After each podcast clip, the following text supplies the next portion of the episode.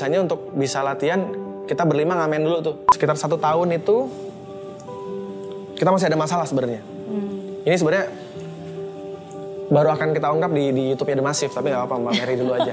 2008 itu D'Masiv sukses banget, secara lagu tuh terkenal. Aku masih ngontrak, di nggak bisa beli rumah sama sekali.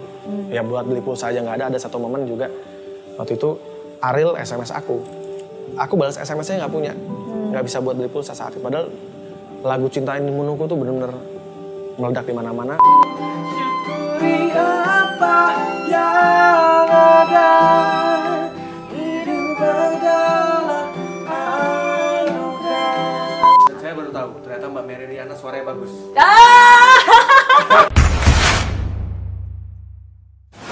Kegagalan bukan akhir dari segalanya, kesuksesan juga tidak selalu ada selamanya. Suka duka silih berganti, tapi bagaimana kita terus melangkah itu yang paling harus dimiliki. Di Zero to Hero hari ini saya bersama Rian D'Masiv. Halo. Yeay. Mary Riana, terima kasih.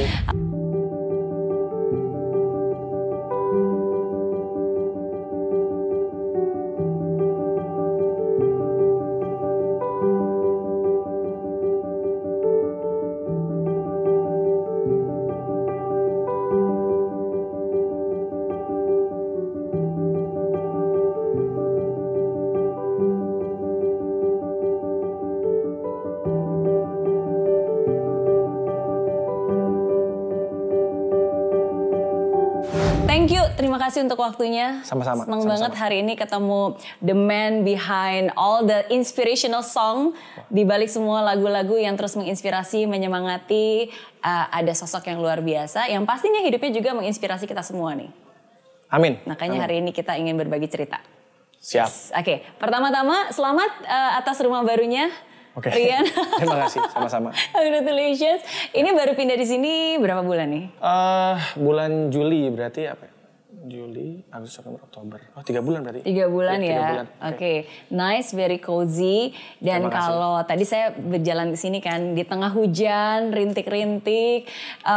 Tapi dengan rumah yang megah seperti ini kayaknya nggak akan bocor ya. Iya. Jadi ingat masa lalu. Jadi ingat masa lalu. Nah, itu satu hal yang sebenarnya saya selalu kagum sih. Kadang-kadang ketika kita sudah berada di dalam sebuah titik di mana kita bisa merasakan sebuah kesuksesan gitu kan, kita bisa menikmati enaknya hidup, tapi kadang membuat kita sadar dan mengingat kembali bahwa kita pernah melalui masa yang tidak enak, masa yang susah, masa yang belum bahagia pada saat itu. Ya, termasuk kalau berbicara tentang rumah, dulu juga pernah tinggal di rumah yang kalau hujan itu bocor, yang kalau tidur bukan di kasur tapi di papan. Betul, dan tidurnya juga jadi satu sama toilet juga. Jadi ruangannya jadi satu gitu. Oke. Saya pernah ada di fase itu sih. Kapan itu?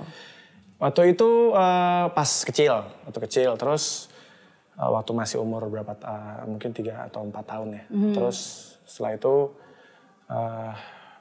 sempat tinggal di Jogja, dari Jogja kelas 4 SD pindah ke Ciledug. Di situ juga bisa dibilang nomaden juga. Jadi tinggalnya tuh kalau misalnya kontrakannya semakin mahal kita pindah ke cari kontrakan yang lebih murah lagi.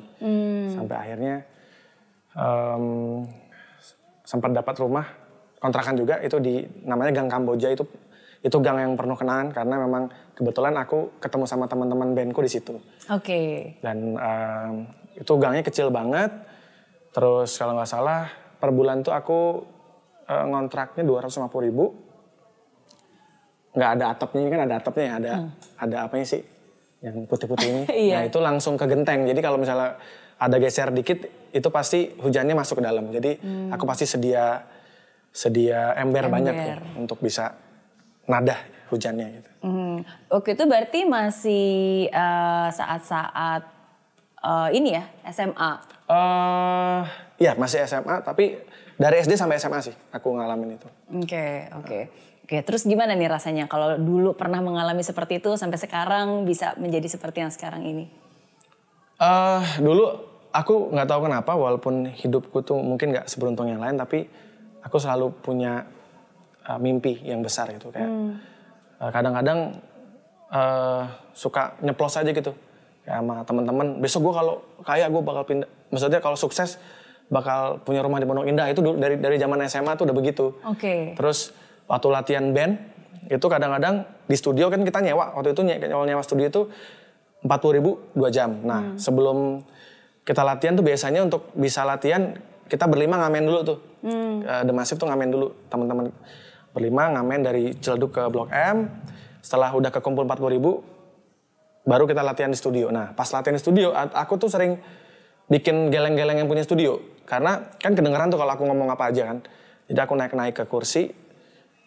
Apa kabar Makassar? Apa kabar Surabaya? Udah begitu, udah ngayal. Ngebayangin kayak lagi konser. Udah halu lah kalau kata anak sekarang, halu lah gitu. Okay. Tapi entah kenapa itu selalu aku ucapin terus. Jadi kayak aku selalu menjaga apa yang aku ucapin, apa yang aku impikan. Jadi mimpiku tuh selalu aku jagain terus gitu. Jadi nggak pernah lepas dari mulutku. Aku selalu sebutin terus sampai akhirnya ya kesampaian ternyata. Gitu. Wow, dari kata bisa menjadi nyata. Ya, itu betul. Aku juga percaya banget sih. Betul, betul. Dan kalau tadi Rian bilang kayak berdiri di studio gitu terus kayak apa kabar Makassar gitu kan. Tadi Rian menyebutnya orang biasa tuh bilang halu. Ya mungkin orang biasa bilang halu, tapi orang yang luar biasa dan mengerti itu adalah bentuk visualisasi dan afirmasi. Betul, betul. Karena apa yang kita ucapkan, kita bayangkan, kita rasakan dengan sungguh-sungguh, ya itu bisa menjadi nyata. Oke. Dari kapan bisa mengerti tentang hal itu? Tentang mimpi, afirmasi, visualisasi? Aku juga gak paham ya, karena memang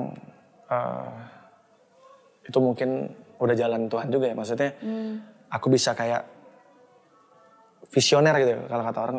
Mempunyai visi ke depan yang udah jauh ke depan. Kayak misalnya banyak sekali hal-hal yang anak-anak kadang suka bilang aku, ah lu gak mungkin lu, tapi semua kejadian gitu. Yang belum lama terjadi, D'Masiv akhirnya bisa rekaman di Abbey Road Studio di London. Itu sebenarnya sudah sering aku ucapin beberapa tahun yang sebelumnya, mungkin di 2012 aku sempat bikin cover album ketiga itu ada poster The Beatles. Itu ada covernya di depan, nanti bisa diambil. Okay. Jadi di sebelah kanan itu adalah cover kayak poster The Beatles, terus di sebelah kiri ada peta dunia. Jadi sebenarnya aku sudah membayangkan D'Masiv itu bisa keliling dunia dengan karyanya, dan ternyata setelah aku bikin album itu 2013 kita manggung di Irlandia, kita menang festival. Setelah itu kita manggung di beberapa negara seperti Korea, Australia, terus terakhir 2019 kita manggung di London.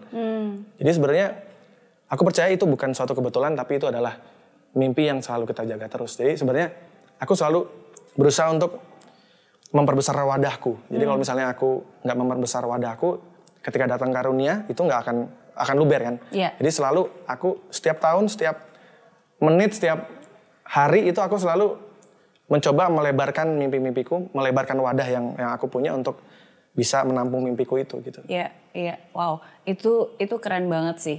Dengan kamu punya pemikiran seperti itu. Dan aku tuh suka banget kalau selalu bertemu dengan orang-orang yang sepemikiran dan sejalan dan sefrekuensi. Karena ini kalau berbicara tentang hujan ya hari ini ya. Saya sendiri juga selalu membayangkan Tuhan itu kan kalau mau ngasih rejeki bisa kapan aja dimanapun juga. Sama kayak hujan gitu kan, tidak terbatas. Merinding.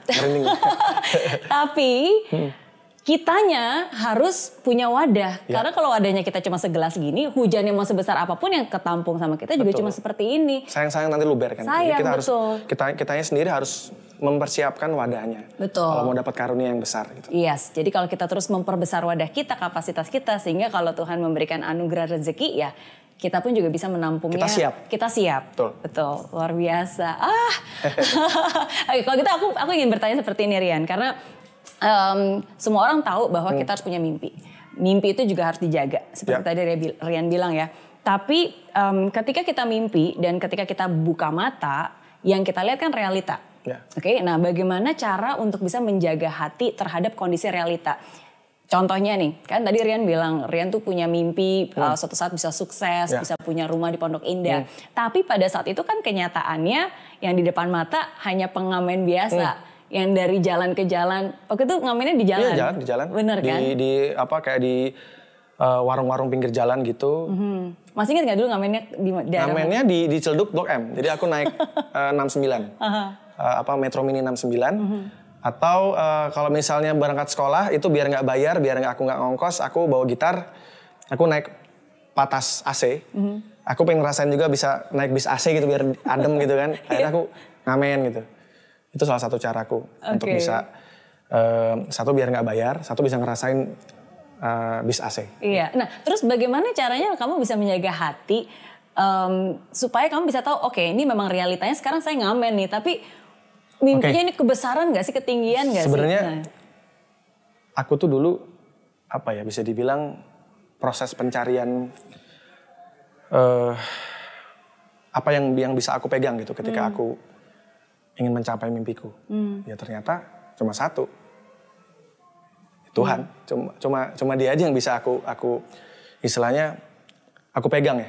Ketika aku ngapa-ngapain pun juga aku selalu, ini contoh. Aku bikin lagu itu aku selalu percaya aku tuh cuma alat doang gitu. Jadi ya kita mintalah sama yang punya, dirayu-rayu. Kan Tuhan kan juga pengen dirayu kan. Jangan cuma mintanya doang gitu. Tapi kita juga harus dengan bahasa-bahasa yang seperti kita sama pasangan kita harus.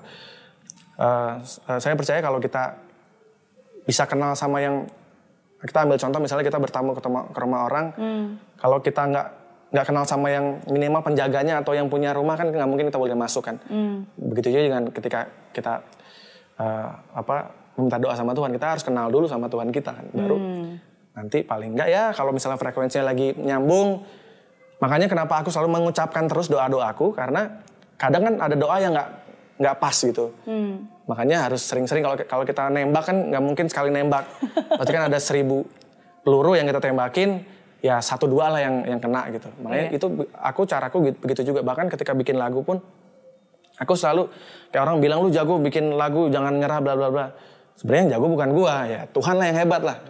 Aku minta sama Tuhan kan untuk dapat lagu yang bagus, karena aku doanya gini.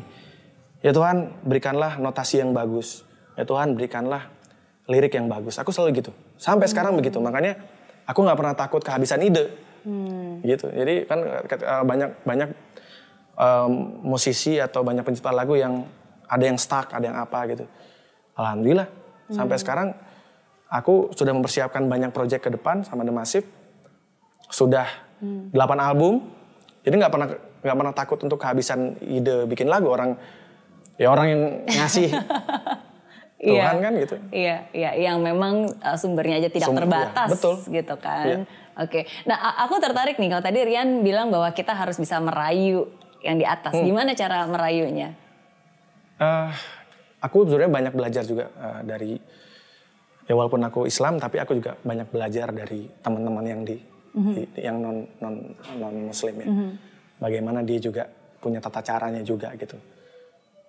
Maksudnya belajar tuh melihat gitu, kalau ini begini, kalau ini begini gitu. Nah aku kadang-kadang juga misalnya dengan cara contoh misalnya bersedekah. Bersedekah itu tidak harus banyak-banyak, seikhlas kita aja. Misalnya kita ikhlasnya 100 rupiah ya kita 100 rupiah. Jangan kita maksain 1 juta rupiah tapi ternyata kita masih mikir, oh ntar gue gimana makan ya misalnya gitu. Gitu ya kita dengan, ya sebenarnya kalau yang aku pelajari Tuhan itu simpel banget sih. Dengan kita mengirim doa misalnya, dengan kalau kepercayaanku aku mengucapkan Al-Fatihah 1 kali, Ikhlas 3 kali misalnya gitu. Atau dengan sedekah semampuku, seikhlasku, mulai dari 100 rupiah. Memulai kalau misalnya belum ada uang ya dengan kita memberikan hadiah berupa ayat-ayat misalnya gitu. Itu kan sebenarnya bagian dari kita merayu. Jadi nggak cuma asal minta aja gitu. Betul. Karena Tuhan juga akan melihat apa yang kita kerjakan, kesungguhan apa yang kita pikirkan, apa yang ada di hati kita, kesungguhan kita dan keyakinan kita.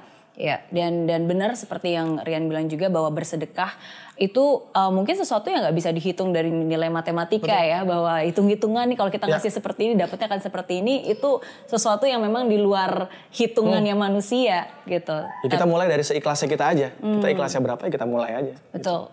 Tapi memang kalau kita berani dan bisa melepaskan apa yang ada di tangan kita untuk orang lain, maka Tuhan juga akan melepaskan apa yang ada di tangan Dia untuk kita juga gitu.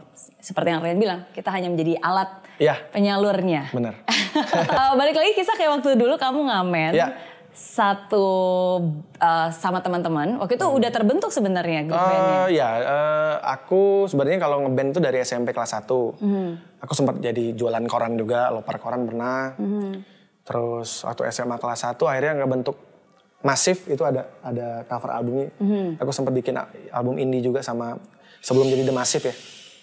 Jadi memang kita berlima itu memang bisa dibilang dari keluarga yang sangat sederhana, sekali. Jadi bukan yang berada lah gitu, bukan yang kalau dulu waktu kita ikut-ikut festival musik atau kompetisi band itu kita selalu melawan band-band yang sudah lebih apa ya, mungkin dari peralatannya dia lebih siap lah, efek-efeknya bagus-bagus, gitarnya bagus-bagus. Soalnya kita tuh dulu mau mulai kompetisi band kita nggak punya alat sama sekali, sampai akhirnya kita harus menyewa alat di studio dekat rumah kita dan itu pun bayarnya kalau kita menang.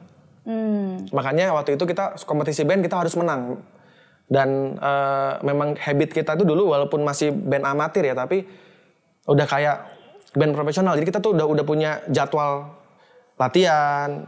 Jadi udah disiplin dari dulu gitu walaupun kita istilahnya masih band amatir tapi habit kita tuh udah kayak band profesional aja gitu. Habis sekolah, pulang sekolah, latihan jam segini, ngumpul jam segini. Kalau nggak punya duit kita ngamen untuk dapetin uang untuk latihan. Jadi sebenarnya ngamen itu bukan buat mata pencarian, tapi ngamen kita untuk latihan dan kita dapat uangnya itu dari kompetisi band. Jadi biasanya tuh kita ikut kompetisi band tuh seminggu sekali. Sabtunya audisi, minggunya final. Dan akhirnya itu jadi mata pencarian kita. Jadi biasanya saking kita udah yakin menang, bukannya sombong ya, sombong sama yakin tuh beda-beda tipis sebenarnya. Tapi kita lebih ke yakin sih, karena memang persiapan kita matang ketika kita ikut kompetisi band. Jadi karena tadi kan latihan terus ya hari. Jadi kalau seminggu mungkin latihannya 5 hari. 5 hari, Sabtu minggunya ikut kompetisi. Makanya saat kompetisi band kita benar-benar sangat meminimalis kesalahan. Jadi pada akhirnya kita jadi macan festival saat itu. Jadi kalau ada Masif waktu itu ikut festival, band yang lain udah takut duluan. Yang menang pasti kita. Dan itu selalu kejadian. Jadi saking yakinnya itu kita selalu gini. Belum ikut festival, belum daftar, kita udah bagi-bagi hadiahnya buat apa. Itu saking nggak tahu sombong atau yakin nggak ngerti deh. Tapi agak-agak beda tipis sih. Tapi memang harus seperti itu sih. Kan kadang-kadang orang menang atau enggak bisa terlihat dari bagaimana dia masuk ke tempat lapangan pertandingan. Betul. Bagaimana dia naik ke atas panggung tuh udah bisa kelihatan. Ini orang sebenarnya bisa jadi juara atau enggak. Mental juaranya udah ada atau enggak. Ya kan. Sampai akhirnya tahun 2006 aku sempat bikin album tapi gagal. Terus akhirnya terjun ke kompetisi band lagi. 2007 ada satu kompetisi nasional waktu itu. Juara satunya dapat hadiah di kontrak rekaman sama Musica Studio. Itu salah satu label yang memang aku impikan juga dari kecil. Dan akhirnya aku masuknya di label terbesar di Indonesia gitu. Dan Musica. Album pertamanya tahun 2008. Itu album judul albumnya Perubahan dan memang kebetulan kita baru merubah nama dari yang Masif menjadi D'Masiv. Jadi memang Perubahan itu mengandung arti yang sangat luas ya. Jadi perubahan nama, perubahan rezeki juga kita punya mimpi kita berubah rezekinya jadi lebih bagus. Terus ya berubah ke yang lebih baik lah. Makanya nama albumnya Perubahan. Oke. Tapi kalau dari tadi ya, dari sharingnya Rian, berarti satu hal yang penting nih menurut saya yang lain pun juga harus bisa mengikuti bahwa ketika kita usaha itu bukan hanya usaha yang biasa-biasa saja ya. Jadi walaupun tadi Rian ngamen setiap hari itu bukan hanya asal ngamen aja untuk mencari nafkah hidup, tapi sebenarnya ngamen itu dengan tujuan. Dan uangnya pun dipakai untuk tujuan. Tujuannya adalah untuk latihan supaya nanti bisa jadi rekaman dan akhirnya bisa jadi musisi. Jadi pada saat itu pun sebenarnya sudah diyakini bahwa akan sukses di dunia musik. Sebenarnya aku sangat mengalir saat itu, tapi memang aku sudah punya dari awal aku membentuk band D'Masiv itu aku nggak pernah ngomong iseng-iseng yuk. Nah itu aku nggak pernah ngomong gitu. Aku bilang anak-anak, gue punya banyak lagu, kita fokus yuk, kita rekaman yuk, kita jadi band yang sukses yuk gitu. Jadi emang dari awal tuh aku berlima udah kayak ngobrol memang kita pengen jadi band sukses. Jadi tidak ada kata-kata sedikit pun bilang iseng-iseng tuh nggak pernah. Kenapa namanya D'Masiv? Jadi waktu itu tuh sebenarnya waktu SMP aku sempat punya band. Akhirnya aku keluar dari band itu bersama adikku yang Kiki main gitar. Yang rambutnya keribu itu adik kandungku. bersama dengan gitarisku satu lagi. Tadinya dia main keyboard. Ini lucu, jadi pas aku bilang mau keluar dari band itu, si gitarisku ini yang dulu masih main keyboard, dia bilang sama aku dia mau keluar juga dari band itu. Ternyata lebih dulu aku yang keluar. Dia ketawa karena wah baru gue mau ngomong mau cabut, malah lu dulu yang cabut. Yeah. Akhirnya yaudah kita bikin band yang serius yuk. Gue pengen sukses nih dari gue yakin kalau kita bikin band dengan lagu-lagu yang gue bikin kita bisa sukses gitu. Akhirnya tepat di tanggal 3 Maret aku bikin band. Namanya waktu itu kita belum punya nama. Nah waktu itu akhirnya aku coba nanya ke salah satu orang yang kebetulan sempat ngasih kesempatan kita untuk manggung di acara ulang tahunnya. Itu dia salah satu musisi juga, dia adiknya Tia Subiakto. Namanya Mas Dion Subiakto. Jadi waktu itu masih zaman SMS ya. Aku bilang, Mas, aku mau bikin band baru nih. Kira-kira nama bandnya apa ya? Nggak sampai 5 menit dia langsung kirim SMS. Masif gimana? Terus artinya apa Mas? Artinya berbobot, sesuatu yang besar. Sip, langsung. Jadi hari itu juga kita pakai nama Masif.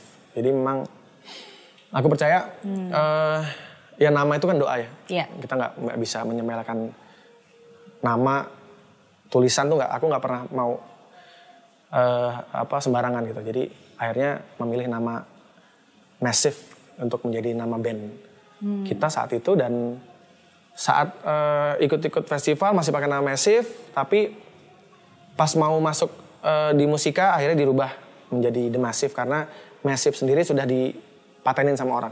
Gitu. Jadi kita mau nggak mau harus mengganti nama, tapi aku karena artinya bagus jadi aku nggak pengen merubah terlalu merubah banget ya, akhirnya ditambahin D''MASIV gitu. Dan tadinya huruf kecil, M-nya huruf besar, sekarang jadi huruf besar semua. Ya itu prosesnya ada tuh, nanti aku ceritain. Nah dan akhirnya berhasil langkah demi langkah. Ya kan, tapi setiap langkah yang kita dapatkan juga selalu pasti diimbangi dengan ujian-ujian juga. Banget. Yang sebenarnya itu memperbesar wadah kita, kalau kita mengerti ya. Tapi kalau orang gak ngerti kenapa sih kok susah terus gitu. Termasuk salah satunya juga pernah ditipu. Benar. Harusnya manggung ke Surabaya. Itu gimana ceritanya? Iya itu tahun 2006. Waktu itu kita sebenarnya waktu itu sudah punya album rekaman Masif namanya. Tapi ternyata punya album itu tidak seperti yang kita bayangkan. Kita ngebayangin tuh kalau kita bikin album langsung sukses gitu. Ternyata enggak.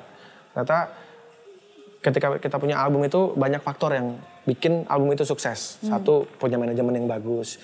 Yang kedua punya tim promosi yang bagus, punya network yang bagus juga. Dan saat itu kita memang benar-benar ada yang bayarin kita rekaman, tapi ternyata tidak cukup untuk bisa membuat Masif itu sukses. Akhirnya kita namanya anak-anak muda ya, kita jujur kita tuh dulu kabur dari manajemen yang lama. Jadi kita namanya masih darah muda, kita nggak pernah tahu resikonya seperti apa. Kita ya udah kita benar-benar jalan sendiri aja saat itu tahun 2006. Kita nggak dengerin kanan kiri lah saat itu. Kita yang pokoknya kita harus berangkat ke Surabaya untuk mengikuti sebuah acara musik dan ada beberapa tour di situ. Tapi ternyata pas kita sampai sana fiktif. Yang asli cuma yang terjadi konsernya atau yang terjadi acaranya cuma satu doang. Sisanya itu fiktif. Jadi nggak jadi atau benar-benar emang ya kita kayak dibohongin aja gitu kan. Terus pas nyampe sana kita udah sampai sana juga. Akhirnya kita cuma main di satu acara. Itu pun nggak ada yang nonton. Yang nonton hanya rumput bergoyang. Beneran itu. Dan waktu itu nggak ada yang datang sama sekali. Nggak ada penonton sama sekali. Jadi aku menghibur penonton ya bisa dibilang gaib lah penontonnya. Iya, tapi tetap perform. Tetap perform dan aku nyapa orang, nyapa si rumput. Ya rumput yang ke sebelah kanan. Serius. Dan yang lain pada ketawa-tawa gitu. Terus ya udahlah ya yang penting kita Kita manggung gitu aja udah seneng banget itu. Iya, tapi kenapa? Kenapa masih tetap? Padahal kan udah punya album. Maksudnya kenapa nggak? Ya udah deh, kok kayak gini udah saya nggak mau manggung nah, itu, sama sekali. Nah itu kan kita punya album tapi kan kita belum di manage dengan benar kan. Jadi ya masih hitungannya masih independen lah gitu ya. Jadi ya buat kita masih muda saat itu dan belum mau dengerin omongan orang lain juga kan. Jadi ya udah saat itu kita jalanin. Jalanin beberapa kegiatan di sana yang awalnya fiktif, terus gimana caranya kita bisa bertahan karena kita sudah terlanjur tinggal di sana, sudah ada di Surabaya. Jadi waktu itu kita tidak punya banyak amunisi juga, uang kita sudah hampir habis, sampai ada satu momen kita mencari tempat tinggal. Waktu itu di Cak Durasim. Cak Durasim itu kayak seperti taman budaya gitu lah. Kalau di sini tuh kayak taman Ismail Marzuki. Kayak mes untuk para seniman. Waktu itu akhirnya kita kayak nekat aja. Padahal kita gak punya uang. Tapi kita coba untuk bisa tinggal di situ. Dan untungnya kita ketemu sama yang kepalanya di sana. Dan mereka, dan ada namanya Pak Bambang Jess namanya. Itu aku inget banget. Itu kayak ngasih tempat tinggal, dia sih bilang ada rate-nya sebenarnya, kita harus bayar, tapi pada akhirnya kita jujur bahwa kita nggak punya uang. Nah, untuk kita bertahan itu kita memanfaatkan uang-uang yang masih tersisa. Akhirnya kita beli nasi kucing. Nasi kucing kan dikit banget ya. Yeah. Nah, karena kita nggak punya uang, akhirnya kita makan berlima. Satu nasi kucing. Berlima. Okay. Jadi ya paling 1-2 suap. Itu hampir beberapa hari, terus sampai pada akhirnya pas tahun baru 2006 ke 2007 kita manggung di acara di Cak Durasim itu, di acara si Taman Budaya itu, acara tahun baru. Terus di situ pas perpindahan tahun tuh kita kayak berdoa, terus kita berlima nangis bareng-bareng, nangis benar-benar nangis. Kita bilang apakah ini apakah musik memang jalan kita? Kalau memang benar, tolong kita berdoa bareng-bareng. Ya Tuhan, mudahkanlah segala rencana dan urusan-urusan kita. Karena kita waktu itu bisa dibilang kabur dari manajemen saat itu. Sampai pada akhirnya kita bertahan hidup di sana. Kita main di kafe-kafe di kayak klub malam gitulah. Jadi kalau ada home band yang main kan biasanya dia ada waktu istirahat 30 menit. Nah itu kita yang main. Nah itu kenapa kita harus main? Karena kita mau bayarannya kita mau minta dikasih makan. Jadi bayaran kita hanya makan malam aja gitu. Jadi setiap hari tuh siangnya makan nasi kucing, malamnya kita agak makan enak karena kan di kafe ya. Yaudah sampai akhirnya udah hampir 2 minggu kita di sana. Luntang-lantung bisa dibilang gitu, tapi kita berlima sudah memantapkan hati bahwa ini musik adalah jalan hidup kita. Akhirnya kita pulang, kita minta tolong ada teman yang menjual laptopnya untuk kita bisa pulang ke Jakarta. Kita naik kereta ekonomi dan waktu itu juga kita nggak dapat tempat duduk. Jadi ya kita duduk di jalan itu, di jalan di antara orang duduk. Jadi pas tidur tuh aku malang gitu melintang di tengah-tengah orang lewat walkway gitu jalanannya. Jadi ya aku dengar tuh kata-kata nasi ikan ayam. Ya itu biasalah kayak orang-orang jualan itu kan. Yang ibu-ibu jualan aku dilangkain. Nah itu aku udah ngerasain itu. Nah, pulang dari situ sampai Jakarta aku itikaf. Itikaf tuh kayak berdiam diri di masjid. 10 hari. Di situ aku kayak ya semuanya lah curhat lah sama Tuhan ya. Ya nangis lah semua. Intinya itu adalah fase aku terberatku lah di situ. Yang benar-benar aku akhirnya harus 10 hari berdiam diri di masjid. Di situ hanya zikir, sholat, berdoa dan lain-lain. Sampai akhirnya setelah itikaf itu di bulan April kalau nggak salah, April tahun 2017 ada sebuah festival tingkat nasional, ada billboardnya gede banget, terus kita daftar. Dan ternyata audisi lolos. Karena kan kita band festival ya, jadi kita mental kita tuh kalau udah festival kita udah yakin bisa menang gitu. Iya. Yeah. Dari awal tuh kita udah ngebayangin kita bisa juara satu. Karena hadiahnya kan juara satu, kontrak album bersama Musica Studio, juara dua dapat mobil. Yang kedua tuh hadiahnya mobil, yang ketiga itu dapat uang 50 juta. Tapi mobil dan uang itu kita nggak tengok karena emang mimpi kita dulu rekaman. Kita bisa rekaman di Musica Studio, di label yang memang sudah kita impikan karena kan di sana ada Krisye, ada zaman itu masih ada Peter Pan, ada Kahitna, ada Iwan Fals tuh ada di label itu juga. Jadi kita pengen ada di label yang sama seperti musisi-musisi yang aku suka itu gitu. Sampai akhirnya kita ikut audisi, akhirnya lolos ke final regional, lolos ke final nasional. Dan akhirnya kita jadi juara satu nasional. Saat itu mengalahkan 3.000 band seluruh Indonesia. Dari Sabang sampai Merauke, kita waktu itu wakil Jakarta. Dan akhirnya kita dikontrak sama Musica. Dan di situ ternyata tidak sampai situ ujian kita. Jadi manajemen yang lama nuntut Musica. Okay. Bahwa itu Masif ini adalah band milik saya. Sampai akhirnya pada satu momen aku harus melakukan negosiasi bersama dengan pemilik, maksudnya manajemen yang lama.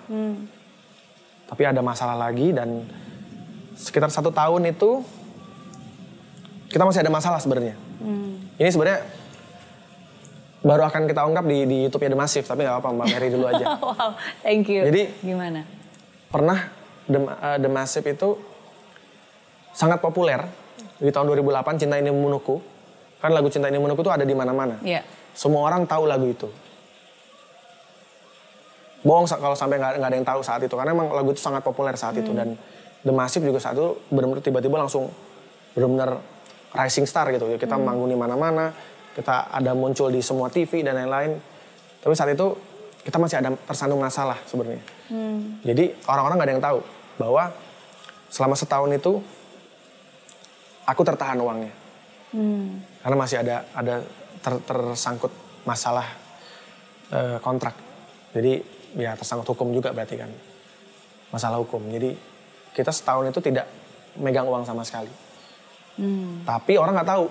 Dan saat itu yang menguatkan kita hanya penonton aja. Jadi ketika aku manggung, penonton itu 20.000 orang nyanyi lagu D'Masiv, ya udah itu obatku. Okay. Yang menenangkanku hanya itu aja gitu. Yeah, yeah. Karena aku memang udah mencintai musik kan, jadi istilahnya aku tuh sebenarnya nggak peduli dengan terkenal atau punya uang gitu.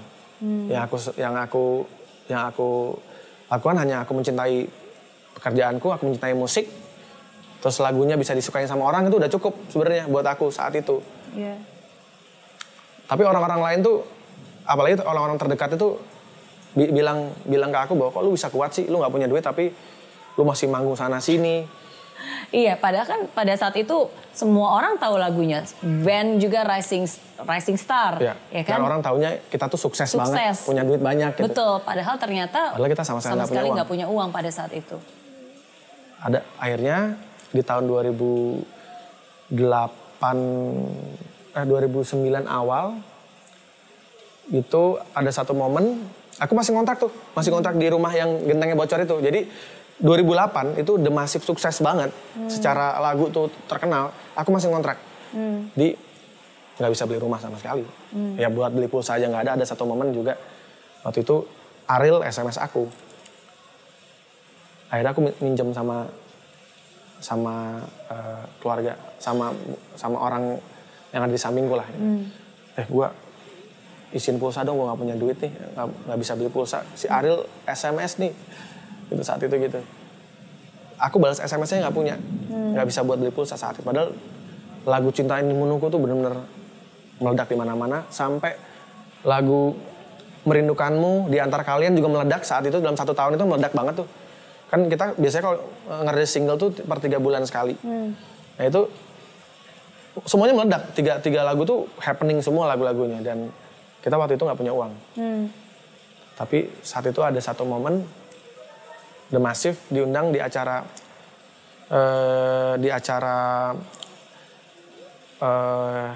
di rumah sakit kanker, darmais. Waktu itu aku D'Masiv diundang, kita nyanyi, terus ada satu anak yang kakinya diamputasi, terus dia kanker, dan kankernya tidak hanya satu, ada beberapa yang dia mengidap beberapa kanker ya saat itu. Terus dokter juga bilang dia divonis katanya 4 bulan lagi meninggal. Sampai akhirnya setelah itu aku pulang, habis acara itu aku pulang, aku keinget sama mukanya gitu. Pas banget hujan, begini hujan, genteng bocor. Tapi tiba-tiba keinget mukanya, si namanya Restu. Jadi saat itu pas kita manggung tuh dia tuh semangatnya melebihi orang-orang yang sehat. Okay. Dia tuh kakinya kan nggak ada gitu kan, pakai apa kursi roda, tapi dengerin lagu D'Masiv tuh sampai nyanyi semua lagu D'Masiv hafal. Yeah. Dia sampai gila lah gitu, bener-bener yang semangat banget, dan semangatnya dia tuh melebihi orang-orang yang lengkap, yang sehat saat itu yang aku lihat ya. Di situ aku kayak kebayang terus, bener-bener mukanya tuh kebayang banget gitu. Sampai rumah hujan besar, bocor, tapi entah kenapa aku nggak langsung tergerak untuk ngambil ember gitu. Biasanya kalau hujan kan aku ngambil ember, aku langsung ngambil gitar, terus bener-bener apa yang aku alamin ternyata tidak seberat anak ini gitu.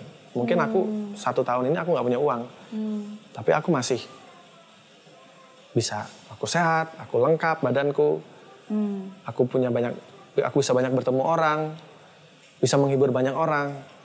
Tapi si anak ini di tengah serba keterbatasan yang dia bisa lebih semangat dari orang-orang yang dari orang yang utuh badannya gitu, yang lebih sehat.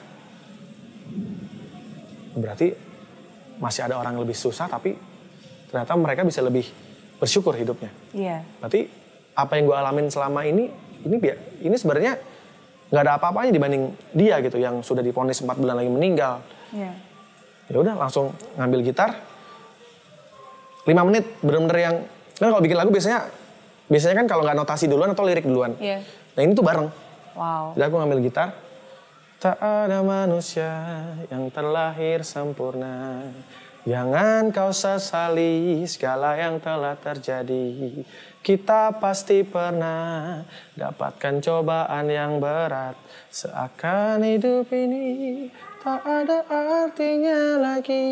Ya itu benar-benar selewat gitu aja. 5 menit tuh benar-benar jadi. Dan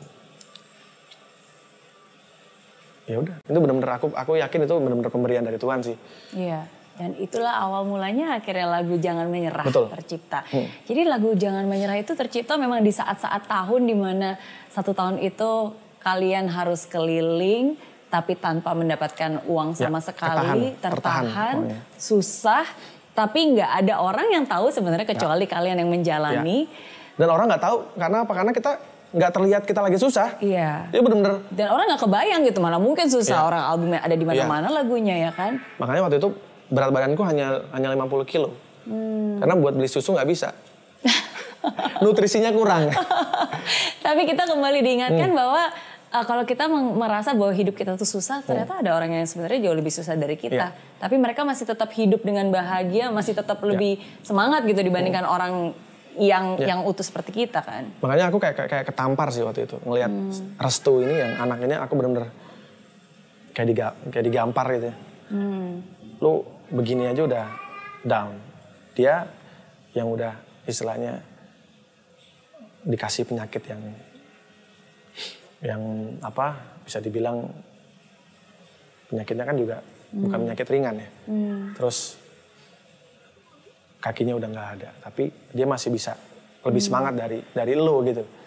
Akhirnya ya disitulah itu kayak menjadi titik balikku sih sebagai seorang manusia ya, benar-benar oh ternyata masih banyak orang yang lebih susah dari gue, jadi gue nggak boleh nyerah dengan keadaan ini gitu.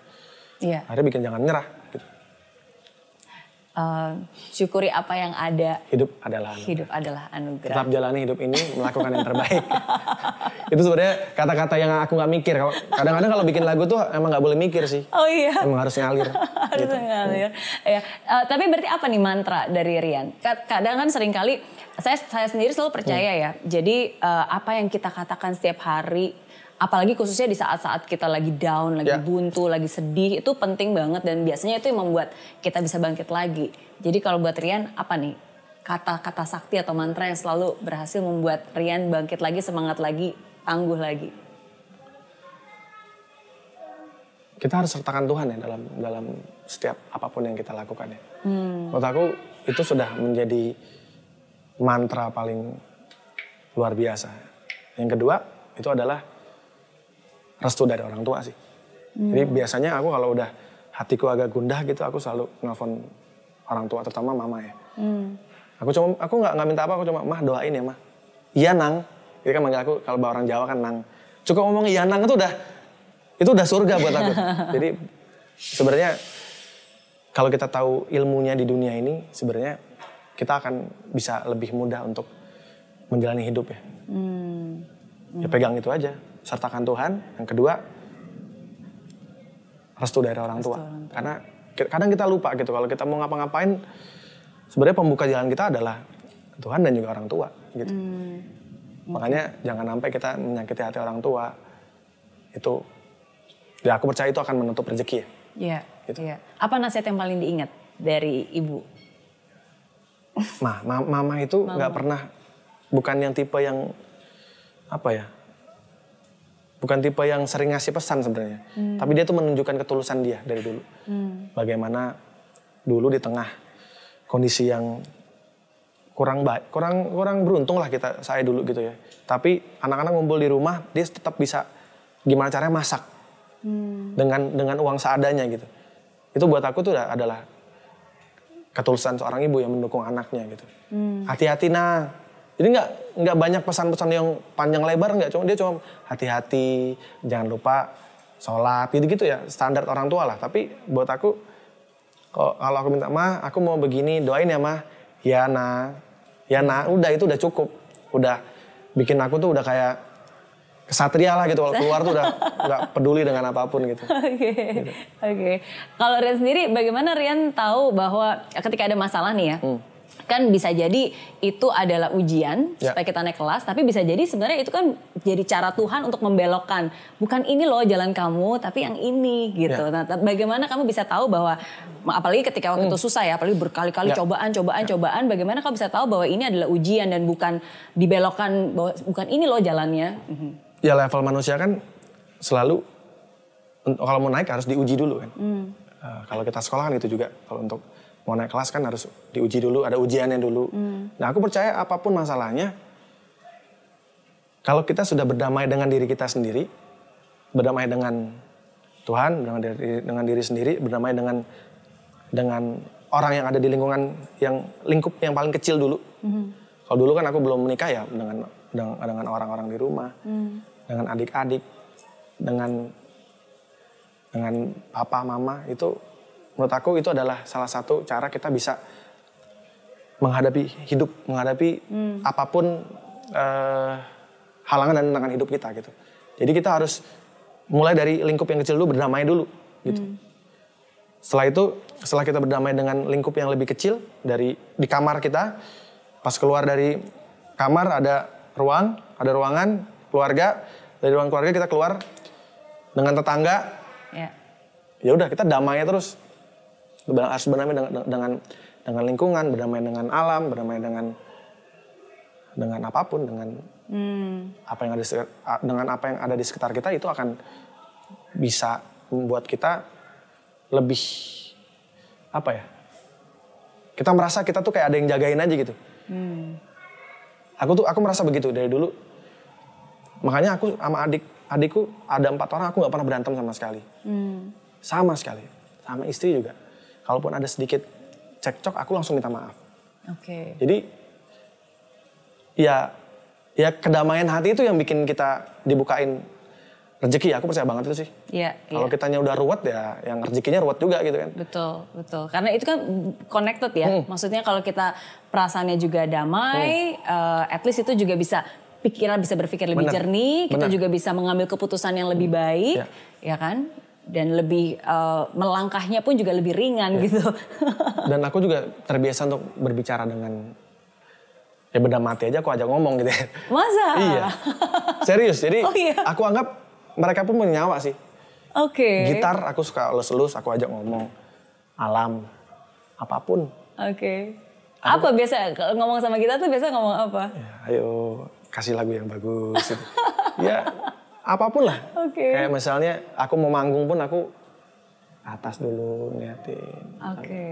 Wow. Ya kita kan harus bersinergi sama alam ya, maksudnya energi itu kan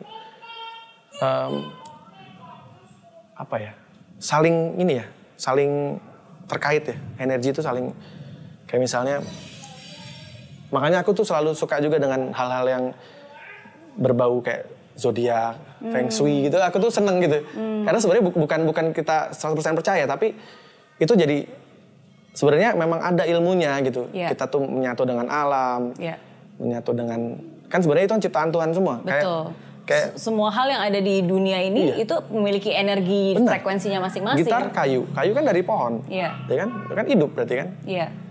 Pasti semuanya tuh ada kaitannya gitu, menurutku ya. Oke. Dari mana belajar semua hal ini? Suka baca buku? Aku bukan tipe yang baca buku, aku lebih ke praktek. Oke. Jadi memang untuk mengasah feelingku, aku biasanya yang tidak aku lakukan itikaf. Itikaf itu yang berdiam diri di satu tempat di masjid misalnya, contohnya masjid gitu. Ya udah aku lakukan itu, aku nggak menyentuh dunia dulu selama 10 hari. Jadi handphone aku matiin. 10 hari. Iya. Oke. Ya udah aku diam diri di situ. Ya ini cuma sholat zikir. Oke. Gitu-gitu aja selama 10 hari. Ntar habis itu langsung feelingku langsung agak lebih peka tuh biasanya. Karena kan yang diasah kan ini rasa ya. Yeah. Gitu. Terus memang disitulah saatnya aku berkomunikasi juga sama yang di atas. Milik hidup kita ya. Jadi yang di atas genteng berarti. Oh iya. Yang lebih di atas ya. Jadi, ya biasanya aku menyempatkan waktu minimal 1 tahun sekali biasanya. Oke. Sampai hari ini masih. Sampai hari ini. Oke. Minimal. Kalau misalnya nggak ada waktu 10 hari, 3 sampai 5 hari gitu. Gitu. Aku tuh selalu suka lagu yang liriknya bermakna dan bisa dinyanyikan. Siap. Gitu. Jadi seperti kayak Esok kan bahagia. Ya. Itu pun every single word, setiap kata yang keluar itu bagi saya itu sebuah afirmasi penguatan yang is very meaningful menurut saya. Aku sih sebenarnya nggak pernah mikir gitu ya, maksudnya keluar begitu aja kan kalau bikin lagu ya. Tapi memang apa yang aku tulis biasanya memang aku lagi rasain. Contoh misalnya Rindu Setengah Mati. Rindu Setengah Mati itu sebenarnya bukan aku tujukan buat, bukan aku tujukan untuk cewek atau untuk pasangan, itu enggak. Itu jujur untuk Tuhan.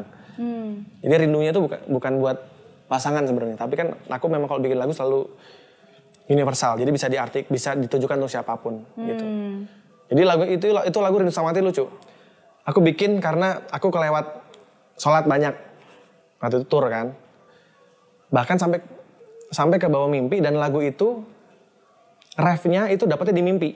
Oh iya. Iya, pagi-pagi. Jadi pas bangun tidur ada di mimpi, aku langsung ambil gitar, langsung aku rekam, langsung aku tulis. Itu salah satu lagu yang aku dapat di mimpi itu. Gara-gara kelewat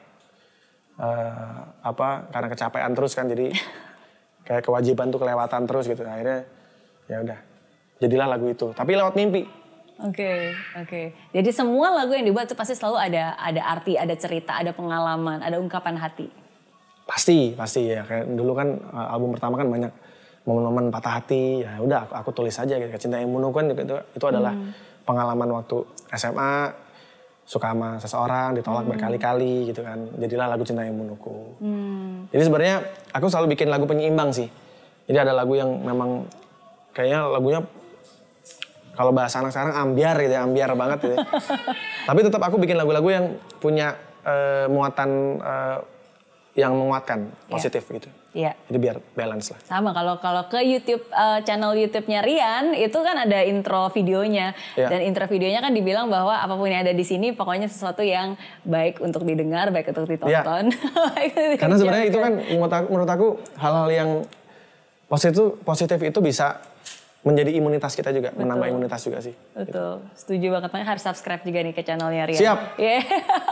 masih baru. Okay. Tapi balik lagi ke Rian pertama kali bilang bahwa kamu merasa bahwa kamu adalah alat perpanjangan dari Tuhan gitu, dari atas. Yeah. Dan itu pun juga dilakukan dari sebuah lagu Jangan Menyerah akhirnya sekarang menjadi sebuah inisiatif. Jangan menyerah gerakan, jangan menyerah Indonesia. Ya, sebenarnya ini kayak apa ya? Aku tuh lagi ngaca gitu, lagi ngaca sama diri sendiri gitu. Terus aku ingin bisa punya mimpi, pengen bisa menyelamatkan mutiara-mutiara Indonesia yang nggak kejamah. Tapi kalau itu dipoles, kalau itu dibina dengan benar, dia akan menjadi orang-orang yang besar. 10 atau 20 tahun lagi mereka akan menjadi orang-orang yang besar. Mungkin akan jadi musisi internasional, mungkin akan menjadi politisi yang besar, menjadi presiden mungkin, menjadi pemain sepak bola di internasional, menjadi pemain basket internasional mungkin gitu. Jadi aku tuh punya mimpi, aku kan dulu kan lahir dari, maksudnya hidup di kondisi yang tidak beruntung, maksudnya tidak seberuntung orang lain lah saat itu ya. Tinggal di gang kecil. Tapi aku punya mimpi yang besar gitu. Makanya sebenarnya selama 10 tahun semenjak aku punya lagu Jangan Menyerah, aku tuh selalu melakukan kegiatan ngunjungin orang-orang sakit gitu-gitu ya. Kayak misalnya ada orang sakit kanker, aku datengin, bahkan sampai keluar kota juga, ke Medan, ke Bali. Hanya untuk ngasih semangat anak-anak yang sakit itu gitu. Tapi pada akhirnya aku mencoba untuk lebih spesifik lagi. Aku ingin juga membantu anak-anak yang mungkin hidupnya tidak seberuntung kita, di bawah garis kemiskinan, tapi dia menjadi tulang punggung keluarga. Dia punya prestasi, punya semangat, punya optimisme yang luar biasa. Jadi aku pengen bukan jualan kesedihan, tapi yang dijual adalah optimisme. Di tengah kondisi dia yang tidak beruntung, tapi dia masih punya mimpi yang luar biasa, punya mimpi yang besar. Ini kayak ngaca gitu. Dulu kan aku gitu juga. Aku sebenarnya kondisinya ya kurang, tapi mimpiku aku bisa pengen tiba-tiba pengen keliling dunia dengan karya-karyaku, pengen keliling Indonesia, dan itu kesampaian semua. Jadi aku pikir nggak ada yang tidak mungkin di dunia ini kalau kita punya mimpi dan punya keyakinan yang kuat. Makanya gerakan ini aku mulai dengan menemukan satu anak itu dari Jawa Timur, namanya Jawa, pas banget dari Jawa, namanya Jawa, gitu. Jova Nur Alam namanya bagus banget. Sebenarnya anak ini sudah viral 3 tahun lalu, saat dia berusia 10 tahun. Tapi saat itu malah yang notice hanya satu orang. Oma DMS dan langsung kalau nggak salah dikirimin apa gitu, dan justru yang mengapresiasi malah orang-orang dari luar negeri, orang Jerman, orang Amerika. Justru malah kita malah nangkap media-media sini, ya udah selesai gitu. Iya, dikasih beasiswa kan ya? Sempat ada beasiswa Jerman, ke Jerman. Tapi kan untuk bisa berangkat ke sana kan perlu biaya juga kan. Jadi akhirnya aku mencoba cari tahu lagi anak ini gimana ya sekarang kondisinya. Ternyata masih susah. Sekarang dia itu di sana membantu orang tuanya jualan rujak cingur. Dia bantu orang tuanya bantuin bikin es teh atau es jeruk gitu-gitu. Jadi di sana tuh jual rujak cingur sama gado-gado. Terus akhirnya sempat video callan, aku bilang aku ke rumahmu ya Jawa ya gitu. Akhirnya kemarin 1 hari emang menyempatkan waktu hanya untuk ketemu Jawa aja. Jadi cuma sehari tuh, pagi besok paginya pagi-pagi banget udah jalan-jalan lagi ke Jakarta karena ada acara lagi. Mm-hmm. Jadi memang khusus datang ke Surabaya dan ternyata memang kondisinya bisa dibilang cukup memprihatinkan. Mm. Kondisinya dia tinggal di satu rumah yang kecil, ada 7 orang di situ, tidurnya tumpuk-tumpukan, kondisinya juga sangat prihatin. Tapi saya nggak melihat itunya. Mm. Saya melihat gilanya anak, mimpinya gede banget ya. Dan main biolanya bener gitu. Yeah. Dia bisa baca partitur. Dia belajar dengan banyak orang sih di Surabaya. Tapi kalau dia nggak punya mental orang besar tuh nggak mungkin dia bisa kayak gitu. Yeah. Nah aku kayak ngaca gitu, kayak deja vu. Kayak ngelihat diriku dulu yang gue yakin ini gitu dulu. Yeah. Gitu. Nah ini mutiara nih, ini unpolished diamond. Hmm. Kita harus benar-benar apa ya? Harus benar kita bina benar gitu untuk. Yeah.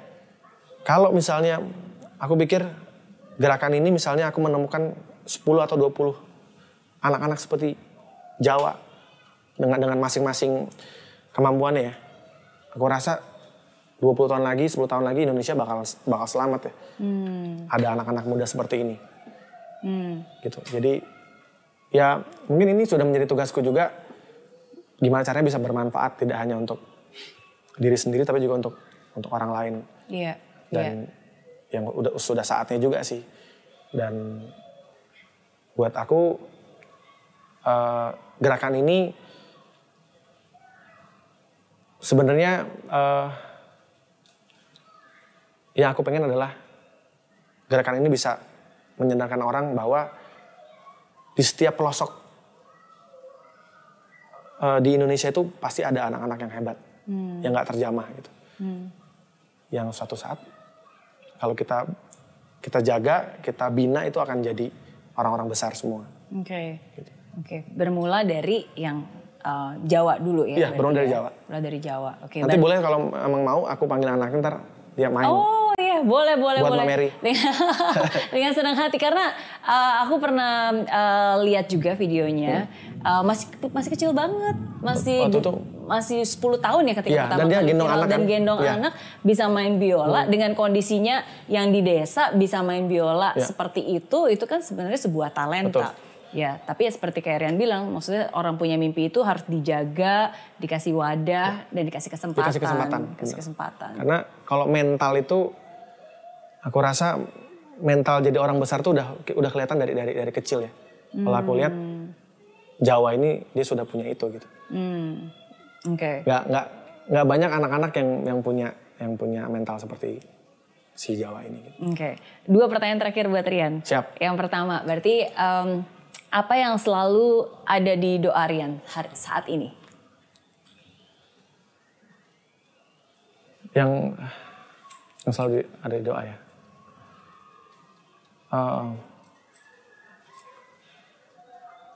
Punya karya yang bisa menjadi manfaat untuk orang di seluruh dunia. Karya itu tidak hanya lagu ya, banyak. Dunia, aku pengen dunia, bukan cuma Indonesia. Aku lihat itunya, menjadi legenda juga. Ya itu kan mimpi dunia, ya. Betul. Aku selalu mengucap hal-hal yang memang yang bagus-bagus aja, yang baik-baik. Dan masuk akal. Yeah. Jadi kalau ngomong itu juga kita tidak boleh nggak realistis ya. Maksudnya kenapa aku ngomong itu karena aku yakin bisa gitu. Yeah. Bukan yang halu-halu banget juga gitu. Tapi bisa kalau kita serius, kita yakin, aku yakin bisa. Iya. Gitu. Oke. Ya, again karena semua hal yang kamu dapatkan sampai hari ini kan juga berawal dari sebuah keyakinan. Yeah. Ya kan, di saat kita bukan fokus pada kondisi pada saat itu tapi fokus pada mimpi dan kita usaha menuju arah tujuan yang kita ingini, ya pasti kita juga akan sampai ke sana.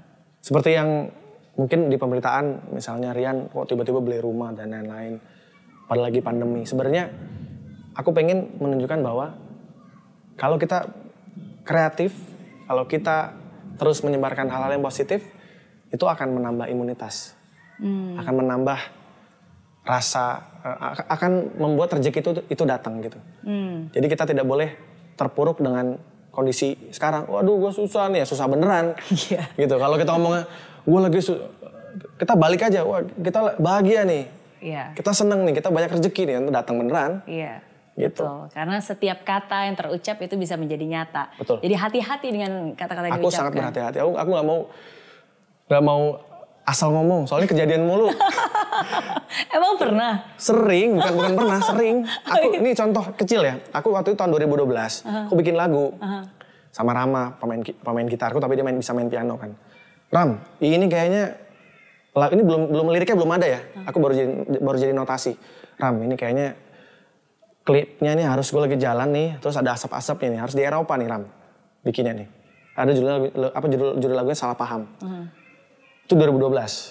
2013 kita menang festival ke Irlandia. Lagu itu bikin klip. Wow. Lagu yang 2012 itu aku bikin klip. Iya. Persis seperti yang aku bayangin. Jalan ada asapnya. Jadi dan itu beratus-ratus kali aku udah ngerasain itu. Iya. Ya rekaman di Abbey Road, maksudnya kita band dari yang kecil kok bisa gitu rekaman di Abbey Road gitu kan. Iya. Itu kan berawal dari mimpi yang kita ucapin ya. Iya, betul. Makanya kalau banyak orang kan suka bilang nih, ngomong mah gampang. Makanya saya selalu bilang, iya justru itu ngomong itu memang gampang. Iya. Makanya ngomong yang baik-baik. Daripada kamu ngomong yang jelek-jelek, iya. Itu malah jadi kenyataan. Justru harus kita, karena ngomong gampang, kita omongin yang baik-baik aja. Iya, justru ngomong itu gampang ya dimulai dari omongan dulu. Hal yang baik, afirmasi, terus-menerus. Baru nanti belakangnya akan nurut tuh. Iya. Ya kan, akan mengattract tindakan, segala hal, semua perasaan. Makanya saya senang ada Mbak Mary datang ke sini. Karena Mbak Mary tuh sebenarnya nggak cuma ngomong, tapi memang dirasain sendiri. Kan ada juga yang mungkin ya, maksudnya orang-orang yang hanya membaca doang gitu, tapi nggak ngerasain. Kalau Mbak Mary aku tahu banget. Gemini soalnya. Thank you. Gemini. Iya, tadi ya aku sebenarnya nggak gitu tahu nih Gemini segala macam bla bla bla, tapi ternyata Rian ini luar biasa loh. Tahu. Benar. Tadi apa aja katanya Gemini? Enggak. Jangan. Ntar orang nanya semua ke aku soalnya. Oh, iya jangan. Tapi aku kalau ditanya gitu malah harus bayar, Mbak. Betul. Nggak bercanda. Oke. Nah, berarti pertanyaan terakhir nih, karena sekarang kan banyak orang yang mengalami hal-hal yang tidak mudah, ujian-ujian dalam kehidupan. Dan memang kita tahu nggak boleh menyerah, kita tahu esok akan bahagia, gitu kan. Kita tahu semuanya akan indah. Tapi sometimes ketika kita lagi menjalani, apalagi kalau sudah menanti yang cukup lama ya, sometimes kan kadang-kadang kesabaran orang itu kan harusnya nggak ada batasnya. Tapi kadang-kadang kan kondisi membuat kita jadi berhenti. Nah, jadi pesan dari Rian gimana nih untuk semuanya yang sekarang berada dalam situasi yang tidak mudah? Intinya Tuhan itu ngasih masalah atau ngasih ujian tidak akan melebihi kemampuan umatnya. Itu aku percaya banget itu. Jadi kalau kita kasih ujian begini berarti itu tandanya itu pasti lu bisa ngelewatin. Nggak mungkin nggak gitu. Kalau lu nggak bisa ngelewatin berarti lo tidak bisa hidup lagi di dunia ini. Jadi sebenarnya apa yang kita lewati atau apa yang kita hadapi ujian apapun tuh pasti bisa dilewatin. Yang penting kita nggak lari dari masalah, kita hadapin. Dan semua dibicarakan, komunikasi. Contoh misalnya kita terlilit hutang misalnya gitu ya. Ya udah hadapin aja, temuin, komunikasi. Kan setiap orang kan punya rasa kemanusiaan ya, nggak mungkin dia tuh kalau kita ngomong kita hadapin tuh bakal jadi jahat enggak gitu. Jadi semuanya hanya komunikasi kok sebenarnya. Apapun itu masalahnya hanya komunikasi sebenarnya. Soalnya aku udah lewatin berkali-kali soal itu. Jadi ternyata semudah itu gitu. Masalah itu cuma selesai hanya karena komunikasi. Entah apapun ya, masalah keluarga, masalah. Kalau kita ketemu ngobrol selesai. Itu udah yakin, udah 1000%, udah bukan 100% lagi. Betul. 1000%. Dan masalah bisa lebih besar karena mereka tidak komunikasi tapi berasumsi. Iya. Iya kan? Hanya mikir jelek gitu, udah gak akan ada habisnya. Kalau kita ketemu ngobrol, kita gak kabur dari masalah, itu akan selesai. Kenapa aku bisa ngomong gitu? Karena aku pernah mengalami itu gitu. Jadi gak ngarang gitu. Iya. Thank you sekali lagi sudah berbagi kisah, berbagi inspirasi. Terima kasih sudah selalu membuat lagu-lagu yang bermakna, yang membuat membuat kita punya semangat lagi untuk menjalani hari ini. Jadi thank you, sukses terus, dan harus subscribe juga nih ke channel YouTube-nya. Biar saya bisa sebanyak subscribe Mbak Mary. Di channel Rian Ekky Pradipta. Oke. Sekarang jadi YouTuber juga dong berarti? Oh iya harus. Harus ya? Menambah pundi-pundi soalnya. Enggak ada yang bercanda. Saya sebenarnya kalau bikin YouTube itu lebih ke dokumentasi sih. Pendokumentasian. Karena kekurangan musisi-musisi di era dulu. Itu di zamannya Koes Plus, Krisya. Itu adalah pendokumentasian.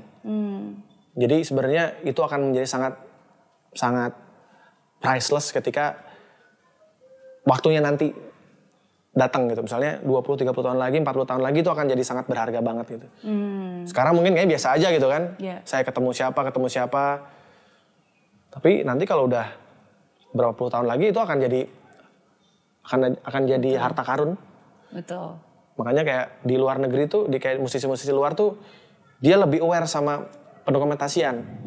Makanya kenapa aku tuh sampai nge-frame ini ada album Badai Pasti Berlalu tahun 77. Iya. Terus kayak beberapa musisi-musisi yang aku datengin, aku nonton konsernya, aku sampai ketemu di backstage, aku minta tanda tangan, itu aku frame semua. Karena ini akan jadi barang yang berharga banget.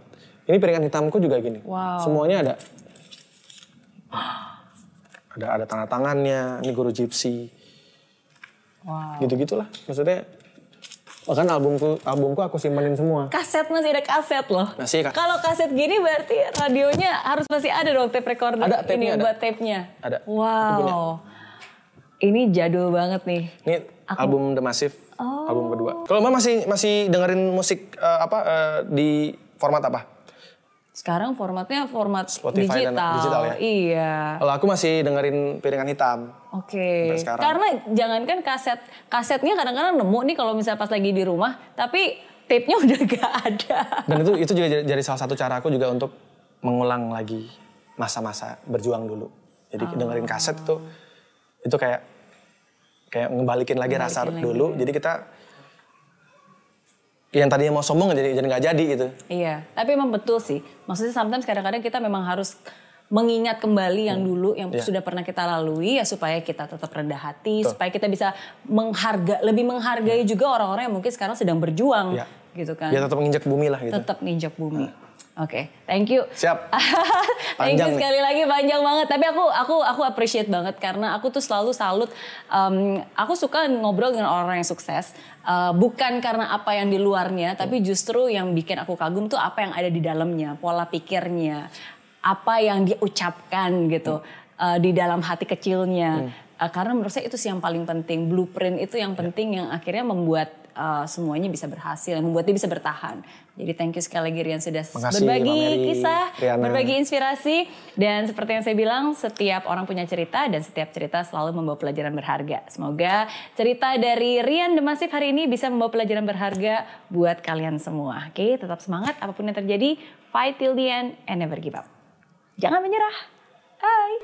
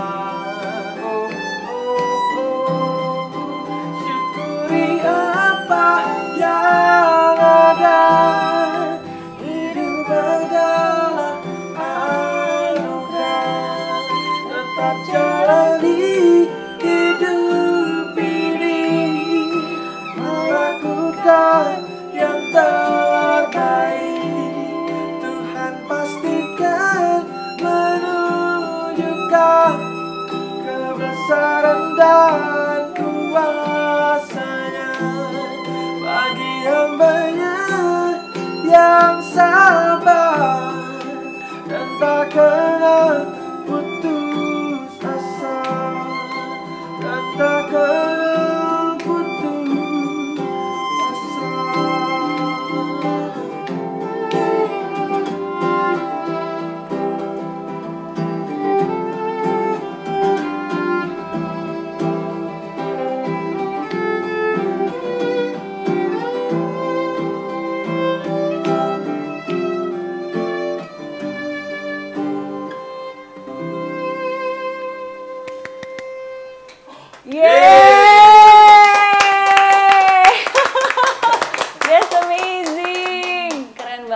Berapa lama bikin latihan, bisa bikin berapa lama sampai kamu bisa sampai seperti sekarang latihannya? Kalau latihan saya baru saya latihan itu sudah 5 tahun.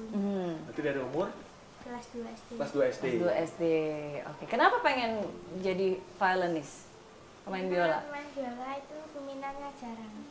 Oh, wah, kenapa pengen jadi pemain biola? Karena peminatnya jarang. Ya, karena kan orang pasti milihnya main gitar atau main piano gitu kan.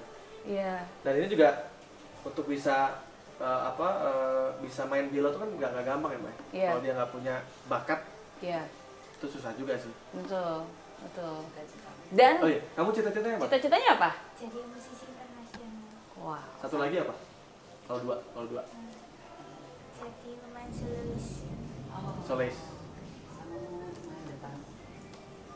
Kamu pengen kemarin bisa main depan Pak Jokowi. Main biola di depan Pak Jokowi. Pengennya gitu katanya. Amin. Menghibur Pak Jokowi katanya. Jangan menyerah. Jangan menyerah. Yes, yes. Siap. Thank you. Dan again seperti yang kita selalu yakini kan, setiap kata itu bisa menjadi nyata. Jadi semua kata yang kamu ucapkan tadi itu adalah doa. Dan saya yakin bukan hanya kamu doang ya, kita semua juga pasti ingin mendoakan semoga apa yang kamu cita-citakan, apa yang kamu usahakan bisa menjadi kenyataan. Dan saya baru tahu ternyata Mbak Mary Riana suaranya bagus. Itu penting, tidak hanya ngomong aja. Ternyata nyanyi juga bagus. Thank you. Aduh, tadi malu-malu loh aku pengen. Apakah kita ajak duet aja? Yes. Boleh next time. Thank you. Tapi aku senang banget hari ini. Thank you. Sukses terus buat kamu. Yes. Amin. Sama-sama.